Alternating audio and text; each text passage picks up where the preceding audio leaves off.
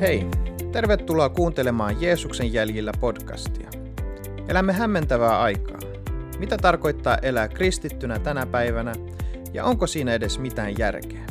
Jeesus sanoo, minä olen tie, totuus ja elämä. Meihin vaikuttavat monet äänet, mutta miten tunnistamme sen hyvän paimenen äänen, joka antaa meidän elämällemme suunnan ja tarkoituksen? Tässä podcastissa pohdimme teemoja, jotka vaikuttavat kristittyjen elämään yhteiskunnan paineen keskellä. Miten uskomme voisi kasvaa lujaksi ja koetuksissa kestäväksi? Minun nimeni on Spiros Vampoulas. Ja minä olen Hannu Kaakinen. Ja minä olen Arno Alajoki. Ja toimimme tämän podcastin isäntinä.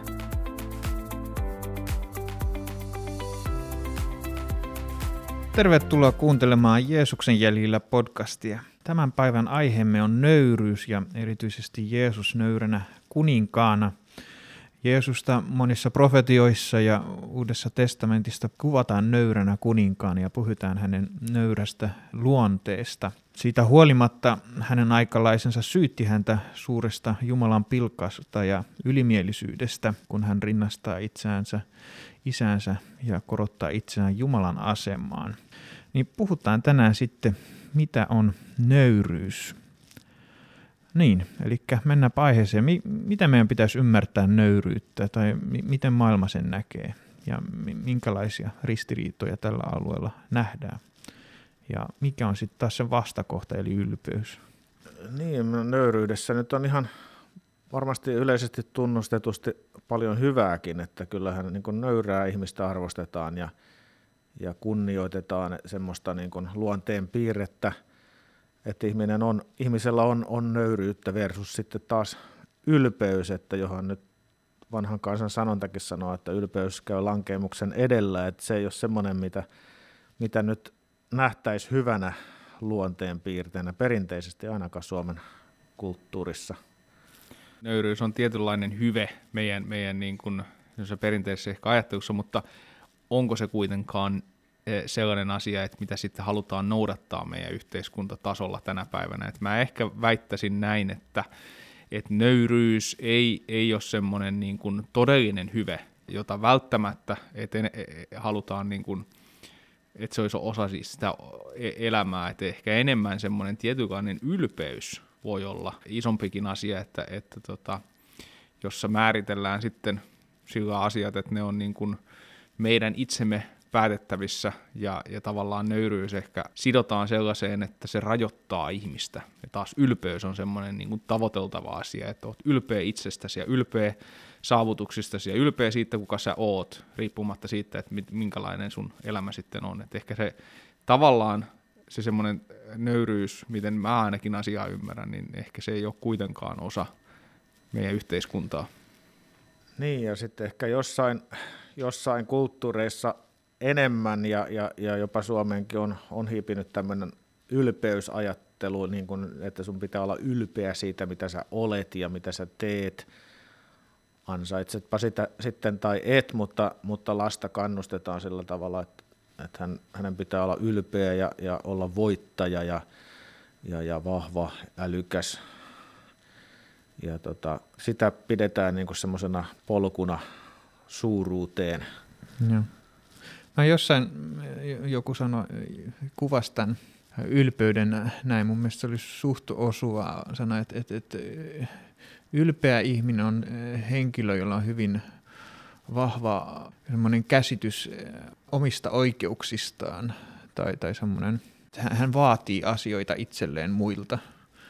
Ja, ja jos muut ei niitä hänen, hänen oikeuksiaan täytä, niin silloin hänellä on oikeus olla muille vihanen ja, ja, ja, ja se on hyvin semmoinen poleeminen hahmo, joka, joka vaatii itselleen ja on itse asiassa loppujen lopuksi aika itsekeskeinen. Kaikki pyörii siitä, täyttyykö hänen, hän menee aina minä edellä. Hän suhtautuu kaikkiin lä- ihmisiin lähtökohtaisesti siitä, miten, he, miten muut ihmiset hyödyttää häntä. Mm. No siinä mielessä kyllä osuu sit sen ajatuksen kanssa yksin, jos ajatellaan niin kuin määritelmää, että mikä on, on niin kuin tämmöisen niin kuin nöyryyden, mitä, mikä on nöyryyttä, niin, niin siinä on, on jollain tavalla kyse siitä, että luovutaan omasta oikeudesta tai vallasta tai, tai jostakin tavallaan niin kuin sen, sen perusteella, että sen tehdään niin kuin omavalintaisesti ja vapaaehtoisesti. Niin luo, nöyryys on luo, luo, omasta oikeuksista niin, luopumista. Niin, Joo. Niin ehkä, ehkä se kuitenkin on myös sitten toisen, tavallaan myös sitä, että sä ajattelet lähtökohtaisesti toisen parasta myös. Ja, ja tota, sitten ehkä semmoinen vielä, että, että mä, mä jotenkin ajattelen näin, että helposti me sekoitetaan ää, niin kuin nöyryys ja nöyristely nämä kaksi asiaa. Et me ajatellaankin, että, että nöyristely, joka ei ole tavallaan mitenkään nöyryyttä, niin sitten että se sekoitetaan siihen nöyryys-sanaan ja ajatellaan, että, että sen takia siitä nöyryydestäkin voi jos, jossain määrin tulla negatiivinen ää, termi. Kyllä, että suomen kielessähän tämä on hyvä tämä nöyryys, ei ole sama kuin nöyristely. Englannin kielessä sanotaan meekness is not weakness. Eli tota, joskus nämä hyvin, niin kuin sanottiin, hyvä, sanoit, niin hyvin herkästi sekoitetaan nämä kaksi, kaksi eri, eri asiaa toisiinsa. Että, tota, että se ei tosiaan merkitse päinvastoin, että henkilö, joka on nöyrä, yleensä on niin kuin luonteeltaan täytyy olla vahva, koska se on, on tosiaan, että sä valitset tietoisesti olla nöyrä semmoisessa tilanteessa, eli luovut siitä omasta oikeudesta jonkun asian edestä, minkä katsot sen arvoiseksi. Hmm. No mitä mä tässä kuulen oikeastaan on siis se, että ylpeä ihminen etsii omaa etua ja nöyrä ihminen etsii lähimmäisen etua. Voiko tämä näin, näin tiivistää? Olisiko tämä hyvä määritelmä? No joo, mun mielestä on ihan, ihan semmoinen hyvä, hyvä tapa kuvata tätä. Hmm, lyhyesti. Joo, ja mä, mä mietin itse asiassa, tähän vaikuttaa hyvin silleen, kun miettii nykyään henkeä, niin puhutaan kovasti oikeuksista. Ja mä mietin, että onhan ennenkin puhuttu oikeuksista, mutta se on ennen ollut silleen, että, että puhuttu siitä näkökulmasta, että velvollisuudesta taistella jonkun toisen oikeusten puolesta versus nykyään puhutaan edelleen oikeuksista, mutta puhutaan oikeusta taistella omista oikeuksista, niin, niin kyllähän se se on eri asia, jos minä pyrin taistelen jonkun toisen oikeuksista kuin että minä taistelen omista oikeuksista, niin jos miettii, miten se vaikuttaa, sitten meidän jokainen niin kuin, katsoo vain omaa itseään versus sen, että jokainen katsoo toisen parasta. Niin millä lailla se vaikuttaa tähän meidän yhteiskuntaan, tämmöinen lähestymistapa. No millä lailla Jeesus sitten on nöyrä? Hän on kuitenkin Jumala. No, Jeesus on, on tota noin lähtökohtaisesti, jos ajattelee näin, että Jeesuksesta sanotaan vaikka ilmestyskirjan 19. luvussa, että Jeesus on kuninkaiden kuningas ja herrojen herra. Ja lähtökohtaisesti se tarkoittaa sitä, että, että Jeesuksella on absoluuttinen valta kaiken ylle. Ja sitten se, että Jeesus niin kun tulee jonain päivänä käyttämään sitä valtaa. Sitten kun tulee, tulee se maailman tuomion aika, niin silloin Jeesus tulee tätä valtaa käyttämään kaikessa sen täydellisyydessään. Mutta sitten tässä sanotaan myös eh, Efesolaiskirjeen ensimmäisessä luvussa sanotaan näin, että eh, esimerkiksi, että Jeesus on eh, koroitettu ylemmäksi kaikkia valtoja, voimia ja mahteja, ylemmäksi kaikkia herruuksia, jotka mainitaan tässä ja tulevassakin maailmassa. Jumala on alistanut kaiken hänen valtaansa ja asettanut hänet kaiken yläpuolelle seurakunnan pääksi. Ja sitten sanotaan vielä Filippiläiskirjeen toisessa luvussa näin, että Jeesuksen nimeä kunnioittain on kaikkien polvistuttava. Kaikkien niin taivaassa kuin maan päällä ja maan alla. Ja jokaisen kielen on tunnustettava Isän Jumalan kunniaksi, Jeesus on Herra. Mutta sitten taas toisaalta Eli jos mä ajatellaan, että Jeesus on niin kuin kaiken Herra, kaikki on Jeesuksen vallassa, Jeesuksen on annettu kaikki valta. Ja Jeesus itsekin sanoo näin, että minua on annettu kaikki valta taivaassa ja maan päällä, kun hän lähettää opetuslapset sitten viemään evankeliumin sanomaa eteenpäin. Mutta sitten Jeesus kuvataan kuitenkin kärsivänä, tämmöisenä niin kuin kuninkaana, sellaisena, joka ottaa ne iskut äh, tota noin, itseensä ja kärsii ja on valmis kärsiä meidän puolesta. Muun muassa Jesaja 53 kuvailee tätä kärsivää kuningasta ja Jeesus kuoli meidän syntien puolesta ja, ja, ja näin. Mutta sitten Jeesus itse sanoo itsestään, että Matteuksen luvu, evankeliumin luvussa 11, että minä olen sydämeltäni lempeä ja nöyrä. Ja sitten taas, taas myös sitä, että, että niin kuin Matteus 20, että ei ihmisen poika tullut palveltavaksi, vaan palveleen ja antaa henkensä lunnaaksi kaikkien puolesta. Et, et selvästi niin kuin Jeesuksesta kuvataan, että hänellä on kaikki valta, mutta kuitenkin Jeesus niin kuin itse osoittaa sen, että, että hän ei käytä sitä valtaa vielä tällä, vaan hän, hän niin kuin, niin kuin me tässä aikaisemmin puhuttiin tätä nöyrän niin kuin, tai nöyryyden määritelmää, että se on toista varten, että Jeesus palvelee meitä. Kyllä, että tästä Jeesuksen nöyryydestä ja, ja niin kuin ihan kaikkinensa, sen, että mitä se oikein merkitsee, niin ehkä hyvin kuvaa tuota Filippiläiskirjeen toisessa luvussa siitä jakeesta 5 aina 11 asti, niin, ja se, että miten meillä tulisi olla se sama mieli, mikä, mikä Kristuksella oli. Sanotaan näin, että olkoon teillä se mieli, joka myös Kristuksella Jeesuksella oli, joka ei, vaikka hänellä olikin Jumalan muoto, katsonut saaliikseen olla Jumalan kaltainen, vaan tyhjensi itsensä ja otti orjan muodon, tuli ihmisten kaltaiseksi ja hänet havaittiin olennaltaan sellaiseksi kuin ihminen. Hän nöyryytti itsensä ja oli kuuliainen kuolemaan asti, hamaan ristin kuolemaan asti. Sen tähden onkin Jumala hänet korkealle korottanut ja antanut hänelle nimen kaikkia muita nimiä korkeamman, niin että kaikkien polvien pitää Jeesuksen nimeen notkistuman sekä niiden, jotka taivaissa ovat, että niiden, jotka maan päällä ovat, ja niiden, jotka maan alla ovat. Ja jokaisen kielen pitää tunnustamaan Isän Jumalan kunniaksi, että Jeesus Kristus on Herra.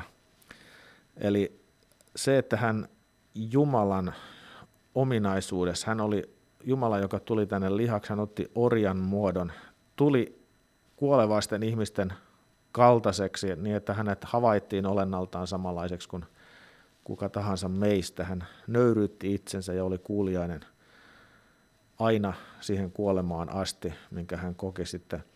Siitä huolimatta, että hänellä olisi ollut koska tahansa valta tehdä toisella tavalla, hänellä olisi voinut antaa käskyn ja olisi tullut enkelit ja sotajoukot hänen avuksensa.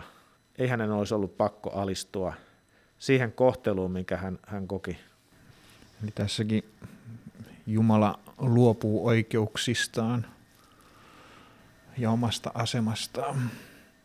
Ja se tuossa Hannu sanoi, että sen sanan kuuliainen, jos ajattelee niin kuin nöyryyssanaa ja sen niin kuin merkitystä ja, ja tämmöistä suomen kielessä, niin, niin tota, kuuliaisuus on niin kuin synonyymi nöyryydelle myös, joka myös näkyy tässä, tässä niin kuin raamatun kuvauksessa nöyryydestä, että on, Jeesus on kuuliainen isälle tässä tapauksessa ja taas sitten ää, muutenkin niin kuin opetuslapset on, on kuuliaisia Jeesuksen sanoille siitä ja, ja kun ne alkaa ymmärtää, että mitä se nöyryys oikeasti on, mitä se elämä on, mikä, mihin meidät on tarkoitettu Jeesuksen seuraajina.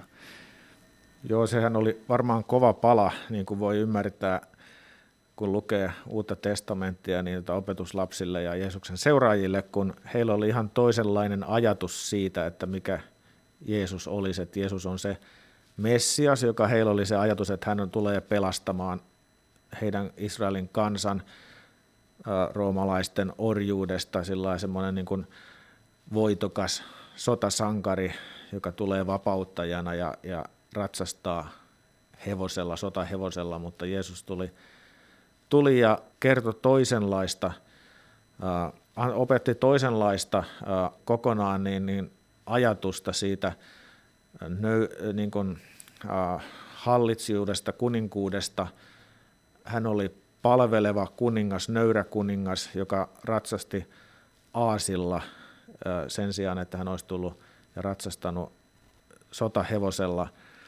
Ja, ja Jeesus opetti, että joka tahtoo teidän joukossanne tulla suureksi, se olkoon toisten palvelija, joka tahtoo tulla teidän joukossanne ensimmäiseksi, se olkoon toisen orja, toisten orja. Ja tällä tavalla Jeesus eli itsekin. Jeesus pesi muun muassa opetuslastensa jalat ja ei tämä ole semmoinen, mitä, mitä suuri kuningas tekee normaalisti alamaisillensa. Se oli palvelijan teko. Jeesus tuli palvelemaan ja, ja hän halusi osoittaa sen kaikilla tavalla seuraajillensa. Kumoako siis Jeesus myös yleisen käsityksen, mikä varmaan nykyäänkin on siitä, että mitä on suuruutta, että mikä on niin kuin ihailtavaa ja arvokasta ja kunnioitettavaa. No, kyllä varmaan, varmaan niin kuin kumoaa sen ajatuksen. Niin tämä on mielenkiintoinen tämä Jeesuksen, niin kuin, että Jeesus pesee opetuslasten jalattaan siis siellä, siellä viimeisellä, viimeisellä aterialla Jeesus, Jeesus pesee ne opetuslasten jalat, ja Pietari muistaakseni sanoi, että et sä, et sä saa mun jalkoja pestä, ja, ja tota, no, Jeesus sanoi, että no, jos en mä pese sua kokonaan puhtaaksi, niin sä et tule pääsee mun kanssa sinne, sinne mun valtakuntaan. Ja, ja, ja Pietari sitten siinä ymmärtää, että ahaa, tässä puhutaan jostain muustakin, ja, ja sanoo, että no sun täytyy sitten kokonaan mut niin kuin puhdistaa, että ei pelkät jalat. Et tavallaan niin kuin mulle se, se Jeesuksen niin kuin nöyryys ja kaikki muu, niin ei, ei se, ole, se ei ole semmoista niin nöyristelyä tai sellaista, että hän niin alistuisi jotenkin johonkin sellaiseen kohtaloon, mikä ei ole, ei ole hänen, hänelle tarkoitettu tai jotenkin, että joka ei ole niin hänen, vaan, vaan hän, hän tekee sen kaiken sitä varten, että me voitaisiin jonain päivänä olla hänen kanssaan. Ja, ja tavallaan niin se, se, se koko ajan se ajatus siinä on toisia varten. Ja, ja mulle se, niin se nöyryys, mitä raamatussa kuvaillaan, niin se on, se on aina niin jotenkin itsensä, tai paljon suurempi asia kuin me. Kyllä, ja, ja se, se just, että Jeesus ei, ei nimenomaan nöyristellyt, ei kuva, kumarellut kuvia, niin jokaisessa kohtaamisessa, joka Jeesuksella oli sen ajan niin kuin näitä äh, lainopettajia, opettajien kanssa, niin me nähdään, että kuinka Jeesus oli todella tinkimätön ja hän sanoi, niin kuin asiat on. Hänellä olisi ollut NS niin sanotusti helpompi elämä siellä ihmisten parissa, joiden kanssa hän vaan vaikutti ja eli, jos hän olisi, olisi ikään kuin nöyristellyt ja, ja uh, ei olisi niin rohkeasti tuonut niin kuin totuutta julki keskustelussa näiden lainopettajien fariseusten kanssa, mutta hän ei, hän ei niin kuin antanut piiruakaan periksi niistä asioista, joiden hän totta kai tiesi, että nämä ovat asiat on tällä tavalla. Hän tiesi ja hän halusi tuoda totuuden julki. Hmm. No itse tuossa tulee mieleen, jos miettii Jeesusta, niin hän, kun miettii hänen äh, ristiinnaulitsemista ja kaikki se kärsimys ennen sitä, niin, niin helpostihan me ajatellaan, että hän on niin kuin sen systeemin uhri, ja ihmisen pahuuden uhri. Mutta itse asiassa kun lukee erityisesti Johannesta ja evankeliumi, niin siihen paljastuu, että Jeesus on koko ajan tilanneiden tasalla. Ja hän toistaa, että ellei minä sallisi tätä, niin te ette, te ette pysty koskemaan minua yhtään. Eli mun isäni sallisi tätä. Ja että hän me hetkenä millä hyvänsä pystyy pistää tämän pelin poikki. Mutta hän itse päättää kulkea sitä polkua siksi, koska hän haluaa olla kuulijainen isälle. Ja tota, ja ihan, ihan viimeiseen hetkiin asti siihenkin kohtaan, jolloin hän niin kuin antaa viimeisen he, he, henkäy, tai niin kuin ennen kuolemaansa, niin hän ensin kallistaa pää. Ja että hän, se, se, se puhuttelee sinne, että hän, hän ei, häntä ei viedä kuin päässään narusta, vaan hän itse kulkee ja ne muut seuraa perässä niin kuin kohti omaa kuolemaansa. Kyllä, ja toi oli tosi hyvä pointti, minkä toit tuossa, että, että nimenomaan kuuliaisuus on niin kuin synonyymi nöyryydelle ja se, että Jeesus oli nimenomaan kuuliainen isälle, eli hän oli nöyrä Jumalan edessä. Ei niiden, se, hänen nöyryytensä ei ollut sitä, että hän olisi ollut nöyrä näiden ihmisten edessä. Siis siinä, se ei ollut se nöyr, hänen nöyryytensä niin kuin ydin, vaan siinä, että hän oli kulki sen polun, minkä hänen isänsä oli hänelle tehnyt valmiiksi ja hän kulki sitä nöyränä ja kuuliaisena. Ja, ja se on niin kuin tosi mielenkiintoista nyt kun on tätä pikkusen tähän aiheeseen perehty, niin huomata, että kuinka paljon itse asiassa raamatussa puhutaan nöyryydestä ja kuuliaisuudesta. Eli, eli tota, tulee ihan semmoinen olo, että puhutaanko tästä, opetetaanko tästä tarpeeksi. Että tämä tuntuu niin, kuin niin keskeiseltä elementiltä oikeastaan tässä meidän uskossamme. Niin, eiköhän se ole semmoinen niin kuin, tavallaan semmoinen asia, että millä myös sitten tota, noin, tulee se Jeesuksen äh, jotenkin rakkaus esille. Et mua itseäni on puhutellut viime aikoina semmoinen ajatus, että, äh, että kun jos katsoo vaikka niin kuin, ähm, ilmestyskirjaa, niin helposti voi, ja luet ilmestyskirjan tekstejä, niin, niin tota, sieltä voi tulla ajatus, että, että että jotenkin, että Jumala vaan niin kuin tuomitsee, tai muutenkin ihmisellä saattaa olla sellainen kuva siitä, että Jumala vaan tuomitsee, mutta oikeastaan tuomio ei ole se, mikä vetää, vetää niin kuin ihmisiä Jeesuksen puoleen, vaan se, että Jeesus osoittaa sitä rakkautta. Että se rakkaus on se, mikä johtaa ihmiset niin kuin Jeesuksen, Jeesuksen luo, ei se, että Jeesus tuomitsee. Tuomio on, on väistämätön totuus ja, ja kaikki meidät tuomitaan, mutta se ei ole niin kuin se, että sitten tietysti ne, jotka, jotka on, on tota noin, hylännyt Jeesuksen, Jeesuksen sovitustyön, niin he joutuu kärsiin sen seuraukset, mutta se ei silti johda heitä Jeesuksen luo, vaan se, että kun he kokee Jeesuksen rakkauden. Ja tässä mun mielestä se nöyryys ja, ja, ja kuuliaisuus tulee esille, että Jeesus osoittaa sitä rakkautta meitä kohtaan.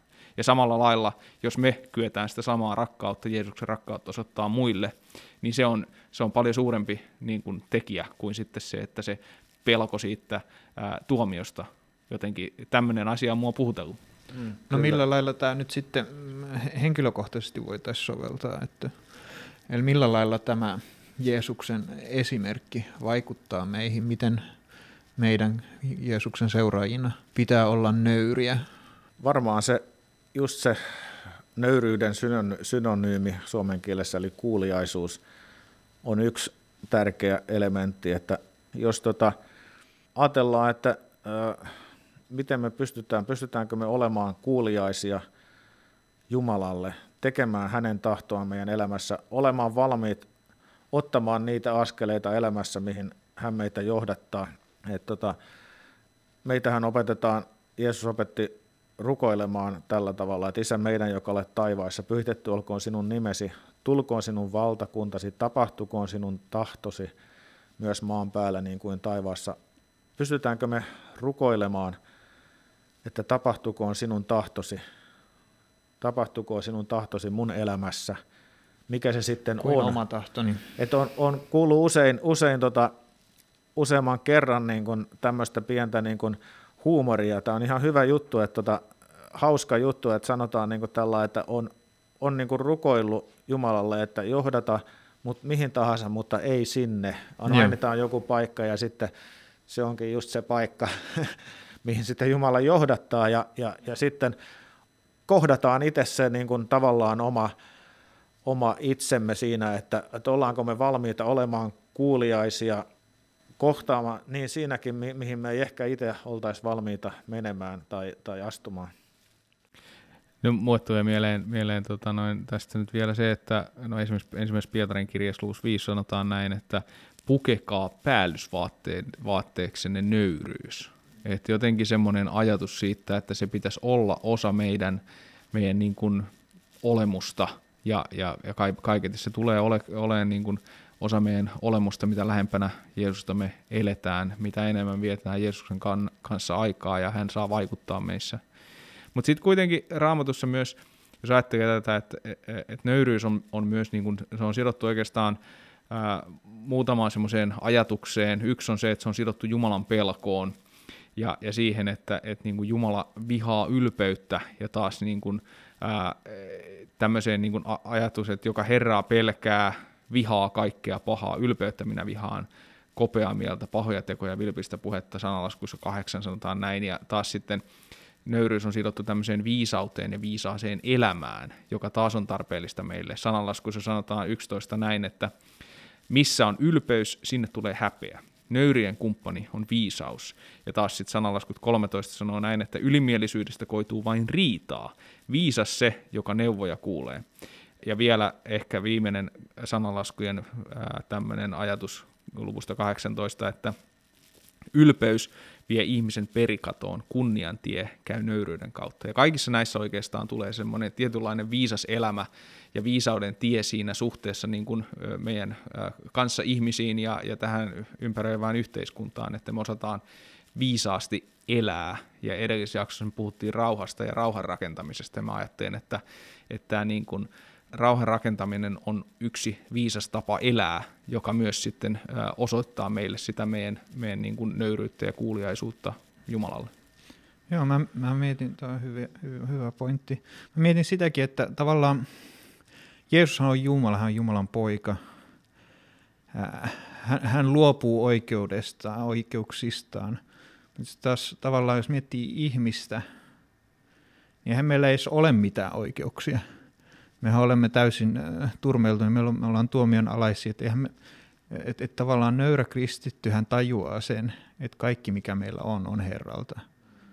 Eli et se, et se, että me saimme armon, niin se on kokonaan Jumalan työ meissä. Ja, ja me annamme siitä kaiken kunnian hänelle. Hän on meidät herättänyt kuolleista ja, ja hänen työnsä kautta meillä on oikeus, että, että me, meillä on mitään lisättävää siihen.